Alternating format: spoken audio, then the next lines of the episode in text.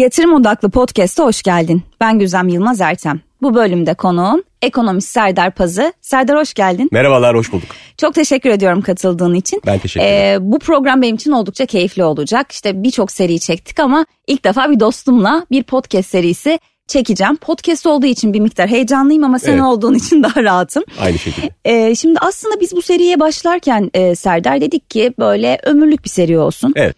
E, her ne kadar klişe bir terim olan finansal okuryazarlık altını dolduramadığımız bir tabir olsa da Evet. konuklarla bunu biraz klişe olmaktan çıkarmaya çalışıyoruz aslında.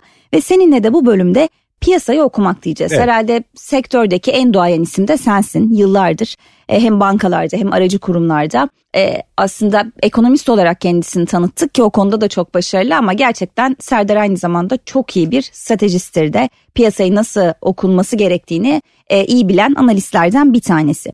Şimdi bizi dinleyenler için önce istersem piyasaya yeni giren, kıssadan ise kısa sürede zengin olayım, Evet. bu enflasyonla alım gücümü koruyamıyorum diyen ama çok da finansal okuryazarlığı olmayanlar için bir Evet. girizgah yapalım.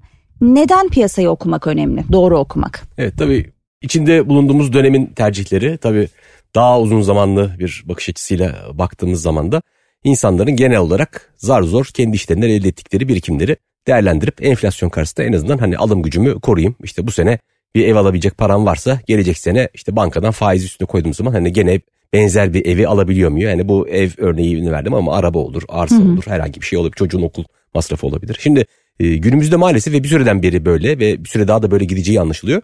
O hesap çok fazla çalışmıyor. Yani bankaya ya da konvansiyonel diğer yatırım araçlarına, devlet tahviline, işte para piyasası fonuna vesaire yaptığın yatırım sana o sürenin sonunda ilk bugünden alabildiğin şeyi tekrardan alabilme fırsatı vermiyor. Çok geride kalıyorsun. Dolayısıyla daha fazla bir risk almak durumundasın ve işte günümüzde 5 milyon seviyesinin üzerinde bir bireysel yatırımcıdan işte e, yeni bir gerçekleşen halka arza 2 milyonun üzerinde bireysel farklı hesabın bakiyeli olarak yatırım yaptı. Yani bu Türkiye tarihinde pek görülmüş yaşanmış bir durum değil. Biz çok uzun yıllar böyle 700 bin 800 bin yatırımcıyla devam ettik. Şimdi onun e, 5-6 katına çıkmış durumda. Bunun tabii nedeni var. Yani bu bahsettiğim birikimi yatırımlarımı enflasyon karşısında nasıl korurum? İşte becerebiliyorsam da bir miktar üzerine nasıl getiri elde edebilirim? Enflasyon Yani çok pardon alternatif yatırım araçları azaldıkça mı Evet. ve aynı zamanda enflasyon yükseldikçe mi küçük yatırımcı tabanı artıyor? Doğru. Bir o bir de yeni dönemde devam eden halka arzların o da bir süreden beri devam ettiği için ve bir süre daha da SPK'da ona için bekleyen e, kurumları şirketleri gördüğümüz zaman devam edecekmiş gibi gözüküyor. Orada da e, çok kısa sürede yani ben bu halka arza girersem işte bu bir hafta iki hafta içerisinde oraya koyduğum yatırım işte belli bir miktar yüzde elli bel- bazen iki katına falan çıkabilir diye öyle bir ek getiri beklentisi de var. İşte hatta çok uzun zamandan beri kurumsal finansman vesaire departmanları hani normalde biliriz ki şirket değerleme falan çok ciddi işlerle uğraşırlar. İşte onlar mesela bu halka arza işte 300 liralık yatırırsanız alırsanız 1000 liralık yatırırsanız işte yarısı gelmeyebilir falan gibi o hesapların peşinde yani bu dönem öyle bir şey beraberinde getiriyor ister istemez. O yüzden halka arzlar aracılığıyla gelen insan sayısı çok daha fazla. O yüzden hani piyasaları okumak noktasında belki hani hisse senetlerine olan yaklaşım açısından hani ne kadar şirket halka arz olmak istiyor? Halka arz olan şirketlerin ekonomideki temsil ettiği büyüklük ne?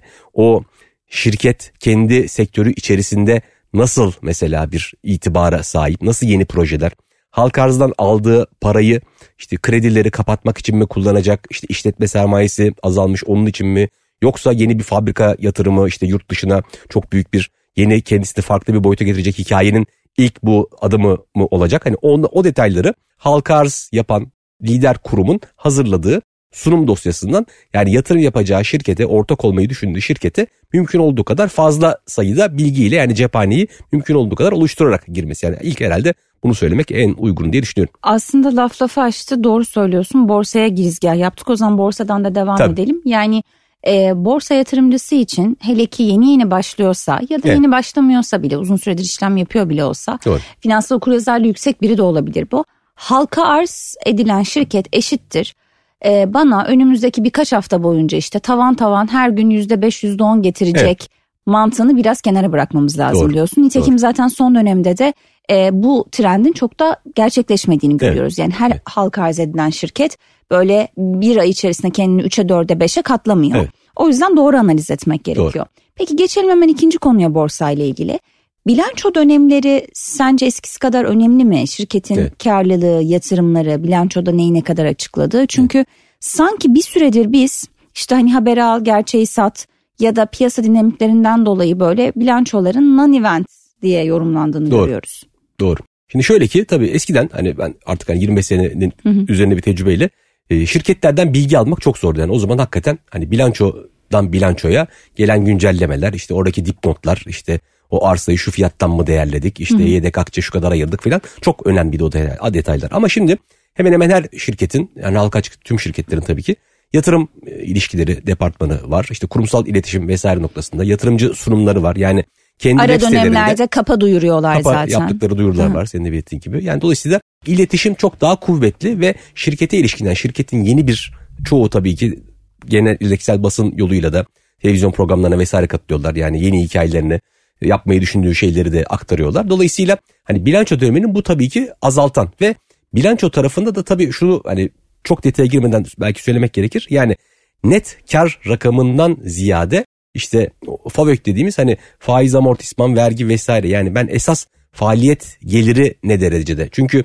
net kar rakamı hani bilanço makajıyla işte finansal e, konularda çok usta şirket profesyonelleri var. İşte CFO'lar, mali işler direktörleri var. Hani onlar işte ertelenmiş vergi geliriyle işte bir arsayı bir kere farklı fiyattan değerleyerek vesaire gibi yöntemlerle bilanço makyajı yapabiliyorlar. Bilanço makyajı yapabiliyorlar. Ama bu dediğim hani bir alt hani o filtreden geçirerek FAVÖK rakamı analiz beklentilerini aşmış mı aşmamış mı ve şirketin hani kar marjı yani toplam yaptığı satış üzerine elde ettiği karın hani attığı taş ürküttüğü kuşa değmiş mi? Yani o Doğru. o bir artan trend içerisinde mi? Herhalde hani hisse analizi noktasında ilk e, söyleyebileceğim şeyler. Yani şirketin borsadaki son kapanış ya da işlem gördüğü fiyat ile oluşan market cap piyasa değeri ile şirketin gerçek defter değeri yani şirketin üzerinde bulunduğu işte arsanın değeri, üzerindeki makine teçhizatın değeri, işte e, varsa aramalı stoğu vesaire onların değeri gibi yani bu ikisini ayrıştırıp bir yani ben bu şirketi kaç yıllık karına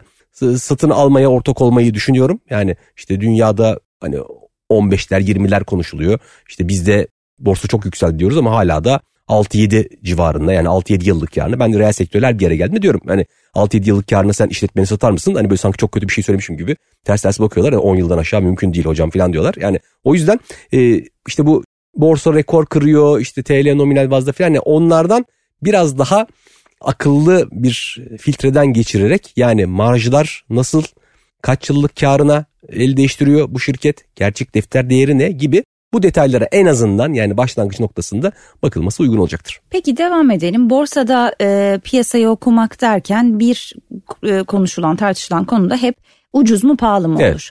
İşte Borsa İstanbul çok ucuz, Borsa evet. İstanbul çok pahalı. Evet. İşte birçok şirket var son dönemde çok pahalı dedik üzerine bir yüzde yüz daha yükseldi.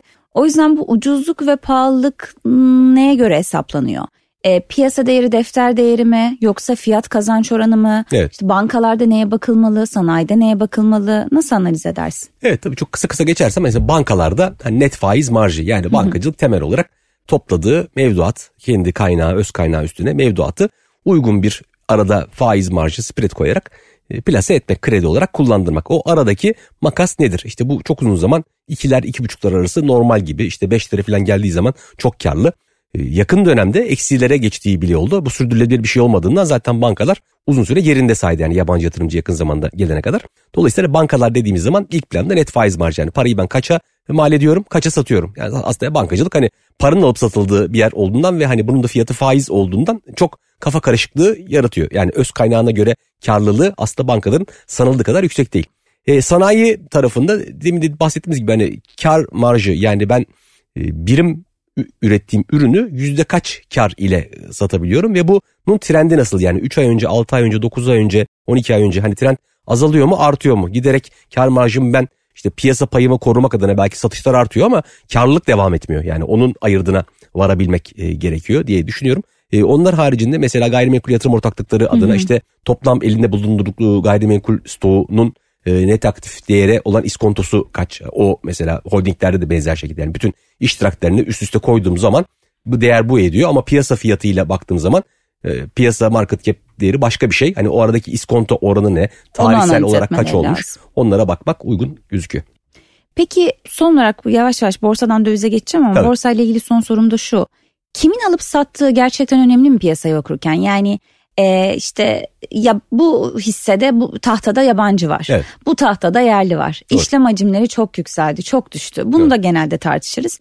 Bu gerçekten piyasayı okumak adına önemli olduğunu düşünüyor musun? Şimdi çok kısa süreli yani işte böyle bir dakikalık işte tik graf 5 dakikalık falan grafikle yani gün içi akşam neredeyse sıfır kapanarak hani bir şeyler yapmaya çalışan insanlar için hani işte yabancı alıyor yerli satıyor işte şu kurum birinci ikinci işte yok para girişi para çıkışı olan hisseler filan. Ben şimdi ilk mesela bunu duyduğumda para girişi para çıkışı ya para nasıl girebilir hisseye nasıl çıkar bir alıcı varsa karşısında satıcı var Satıcı filan diye. vardır, doğru. Hani işte bunun ilk 5 kurumun toplamı olduğunu işte hani eskilerin tabiriyle mal toplu vesaire gibi Doğru. hani o, o tip bir çıkarım olduğunu hani çok sonra hakikaten öğrenmiştim. E, dolayısıyla ne kadar kısa sürede frekansta işlem yapıyorsanız o kadar hani kimin aldığı kimin satıyor. Çünkü o mesela işte hissenin saklaması %70-80 bir kurumda olabilir. O kurum hakikaten satıyorsa e demek ki hani senin bilmediğin bir şey biliyor. E, senin yapamadığın bir analizi önceden görmüş olabilir. Zaten bu iş büyük çoğunlukla ayırdığın zaman ve yaptığın analizin başkası tarafından daha geç yapılması ancak fiyat hareketi sonrası o şeye uyanması olduğundan borsa genel olarak zaten bir hani zero sum game yani sonuçta e, alanla satan arasında hani biri kar biri zarar neti, neti sıfır yani bu işin ve dolayısıyla çok büyük kaynak ayıranlar bunu işte doktoralı vesaire ekonomistler çalıştıranlar modeller sunanlar işte robotlar vesaire işte taratıyor arama motorunda. Kaç kere o şirket haberi arandı ya da işte sabah geliyorsun terminale e, en çok okunan hikayelerde en çok geçen kelime ne filan hani ondan hani buluttan nem kapan böyle robotlar var yani bir anda alışa satışa geçen. Onların karşısında hani bir ek bir şey yaratmak katma değer yaratmak istiyorsan hakikaten ev ödevini çok iyi yapıp hani sahip olabildiğin her türlü kaynağı Ama yine e, de o, etmek algoritmik trade'leri, robotları çok yenemiyorsun herhalde değil mi? bir de şöyle bir durum var hani senin bir şeye uyanıp emir gönderene kadar o zaten o emri gönderip bir de hani senin göndereceğini sezip alta bir de üstüne yazıyor falan gibi. Yani yenmek çok zor. O yüzden e, yani gün içinden ziyade daha böyle hani birkaç haftalık birkaç aylık işte mesela çok klasik bir şey söyleyeceğim. Havacılık sektöründe işte ikinci üçüncü sektör finansallar iyi gelir mesela. Ya da işte aylık BDDK açıklıkları bankaların kar rakamı ya da işte aylık yolcu uçuş sayıları nasıl gerçekleşti filan gibi. Hani trendleri biraz daha böyle hani dönemsel aylık, iki aylık, üç aylık falan perspektifte yapılan yatırımlarda kimin aldığını kimin sattığını hiç önemi kalmıyor. Yani süre uzadıkça onun önemi azalıyor. Çok kısa sürede senin de dediğin gibi robotları yenmek güç olduğundan bence yani bireysel yatırımcının daha ziyade e, kendini konumlandırması gereken yer biraz daha orta vade. Peki geçelim döviz piyasasına Serdar istersen. Orada şimdi normalde dünyadaki dinamikler özellikle gelişmiş ülkelerde Evet. M2 M3 para arzına bakılır ve Evet. merkez bankalarının bilanço büyüklüklerine bakılır. O ülkenin para biriminin değerli değersiz olduğunu bu şekilde anlarız. Faizine bakarız. Doğru. Ama şimdi mesela bunları sana sorarken işte anlatırken özetlerken e, Türkiye için çok da anlamlı olmadığını düşünüyorum. Olmadı, evet. yani uzun süredir biz e, dolar Türk lirası düşer mi yükselir mi de Merkez Bankası'nın faiz kararına tabii ki yine merak Evet. ediyoruz bakıyoruz ama eskisi kadar değil. Değil. Ya da işte para arzının ne kadar olduğunu çok fazla analiz eden ekonomist görmüyorum ben. Evet. Burayı nasıl yorumluyorsun? Çok doğru. Yani farklı para birimlerinin performansına vesaire de mesela bakmıyoruz. Farklı merkez Eskiden gelişen ülke kurlarının genel trendine bakardık değil sabah mi? işte Asya kapanışında işte Hindistan Sensex ne yaptı işte Hint rupiyasına 3 aşağı 5 yukarı yakınsar bir performans ya da Güney Afrika randına. Şimdi onlar tabii artık konuşmak zor. Şimdi Fragile zamanın Five'da olduğumuz için kendimizi şanslı saydığımız dönemler, Dönemler vardı. oldu. Yani kırılgan beşliğe girmek bile şu an bizim için lüks. Tabii. Çünkü Hindistan, biz işte an hani Brezilya, Güney Afrika. işte Arjantin, biz, Ukrayna, biz, işte Rusya, Doğru. biz yani yanımızdaki değişiyor ama hani biz değişmiyoruz maalesef. Son 10 senedir de böyle. E şimdi bir zamanın ruhu var biraz yani. Şu an hani zamanın ruhu neleri ihtiva ediyor di- diyecek olursak tabii ki senin dediğin hani genel kabul gören hiç bilmediğin bir piyasa mesela işte Latin Amerika'da Uruguay hiç bakmamışımdır para birimine borsasına. Hani orayı bir analiz edeyim derken hani bir işte kredi temettü risk primine işte dolar karşısında para birim değer kaybına işte benzer büyüklükte ekonomilere göre faiz oranı enflasyonu büyümesi nedir filan hani onlara bakarım analiz etmek için. Ama şimdi Türkiye hani sanki bir hani biz böyle çok orta önemli bir coğrafyadayız. Yani şöyle bir iki saat uçuş mesafesinde neredeyse tüm dünyayı kucaklar bir noktadayız ama finansal piyasaları biz işte swa- swap piyasasını vesaireyi hani yabancı giderse gitsin vesaire diyerek kapattık ve bir duvar ördük. O yüzden hani bizim içeride kendi içimizdeki e, belki hezeyanlar, tartışmalar vesaire çok büyük öneme e, sahip oldu. Dışarıda bize benzer ülkelerin ne yaptığı da hiç önemsiz hale geldi. O yüzden şimdi mesela bu yakın dönemde işte daha ortodoks politikalara dönüş hani işte Doğru. Mehmet Şimşek'in bakanlığı vesaireyle beraber hani biraz daha bir dışarıya bakar hale geldik ama öbür türlü hani işte swap piyasası kapansın işte bireysel yatırımcı gitsin mevduatta para kaybetmek yerine hisse senedi alsın. Başka zaten bir şeyin pek önemi kalmıyor ya da dolar TL'nin belirli bir bantlarda tutulmaya çalışılıp ondan sonra basınç belli bir şeyin üstüne çıkınca ister istemez işte 18-19 bandından bir anda 26-27 bandına işte herhalde bir dahaki süreçte 34-35'e gelecek ihracatçılardan o şekilde ciddi e, beklentiler var. O yüzden yani normalde tabii ki işte ihracat trendi, ithalat trendi, e, bir ülkenin Merkez Bankası'nın rezervi işte o dış ticaret dengesini fonlamaya kaç ay yetiyor filan yani o tip faktörlere bakmak gerekiyor ya da işte Rusya faiz arttırdı. Mesela biz o kadar faiz arttıramazsak hani rublenin TL karşısında değer kazanması vesaire Doğru. beklenir gibi bir örnek. E, ama bunlara biz tabii tamamen dışarıya kapalı bir ortam böyle fanus içinde neredeyse gittiğimizden şu an önemini kaybetti ama orta uzun vade tabii ki yine de bunların ön plana geldiği günler olacaktır. Peki Serdar burada özellikle e, dolar Türk lirasında ya da işte euro TL'de yani Türkiye'de döviz piyasasında işlem yapan yatırımcılar için evet. 2017-2018 yılında canları çok yandığı için Doğru. soruyorum. Yani piyasayı okumanın da hiçbir anlamı kalmadı. Yani o, o 17-18'lerden döviz alan evet. ve bir sabah uyandığında kurun 13'te olduğunu hatta bir 11'e kadar gerilemişti 11'de Doğru. olduğunu gören bir yatırımcı grubu da vardı. Evet. E, bunu biz hep de bir bireysel yatırımcı ya da Moody gözüyle değerlendiriyoruz ama işin bir de sanayici tarafı var. Yani Muhakkak. bizi dinleyen işte reel sektör temsilcileri de vardır Tabii. belki. Onların döviz gelirleri var, döviz giderleri var. Evet. Dolayısıyla bir ülkenin döviz piyasasındaki öngörülebilirlik nasıl sağlanabilir? Neden önemli? Biraz bunları da sorayım. Tabii şimdi bir yani iş dünyasında yapılan yatırım hani çok daha uzun vadeli tabii Hı-hı. ki 3 6 12 ay hatta birkaç yıl işte bir kredi alındığı zaman hani birkaç yıl yer ödemesiz ki o ilk planda yapılması e, beklenen harcamaların meyvesini vermesi adına. Dolayısıyla orta uzun vadeli Türkiye çok ciddi bir aramalı ithal eden o ettiği ithal malı biraz böyle işleyip bir katma değer yaratıp işte montaj vesaire onu dışarı satmaya çalışan bir ülke. O yüzden her şirketin yani bir döviz ödemesi önemli ölçüde önümüzdeki aylarda yıllarda var o projeksiyonda. O malı şimdi üründeki malı sattığı zaman tahsilat yapıyor euro ile ya da dolarla. Ondan sonra işte dolarla büyük ağırlıkla gidip o malı dışarıdan almaya çalışıyor ürettiği ana malı. Onu işlemeye çalışıyor. Şimdi işçilik maliyeti değişiyor, fabrikanın kirası değişiyor. Elektrik doğalgaz zaten hani ister istemez dışarıdan geliyor dışı bağımlılık noktasında. O yüzden hani döviz noktasında en azından kendini hani çünkü ithal ettiği malın da fiyatı çok değişebilir. İşte Çin'de bir kriz oluyor. Doğru. İşte demir cevheri bilmem kaçta kaçına iniyor. Ya da işte bakırda yaşanan sıkıntılar. Yani dolayısıyla yani hem ürün ham maddenin fiyatındaki çok büyük oynaklık bir de döviz fiyatındaki oynaklık olduğu zaman o zaman ben e, küçüleyim, e, çok fazla risk almayayım. E, zaten hani işte KKM ile vesaire döviz farkı kadar da kazanıyorum. Hani çok fazla risk almayayım o zaman diye. Zaten makine teçhizat yatırımının çok hani büyük şirketler tarafından yakın zamanda yapılmaması, kobilere vesaire dönmesi de biraz bundan kaynaklı. Yani o riski almaya değer bir ortam yok büyük şirketler için. Küçük şirketlerde e, bulabildiği her kaynağa işte krediler aracılığıyla, kamu bankaları aracılığıyla erişip büyümeye, işletme sermayelerini eksiye geçirmemeye çalışıyorlar yani. yani dolayısıyla Türkiye'nin kısa bir özeti bu. Serdar çok teşekkür ben ediyorum teşekkür aktardıkların için. Aslında birkaç başlık var. Eurobond, tahvil piyasası, CDS'ler, piyasayı evet. okumak derken bunlara çok değinemedik ama sürenin sonuna geliyoruz. Belki ikinci seride tekrar seninle sohbet etme şansımız olur. Çok Ağzına sağlık. Teşekkürler. Çok teşekkürler. Yatırım odaklı podcast'te ekonomist Serdar Pazı'yı ağırladık. Bizi dinlediğin için sana da teşekkür ediyoruz. Odea.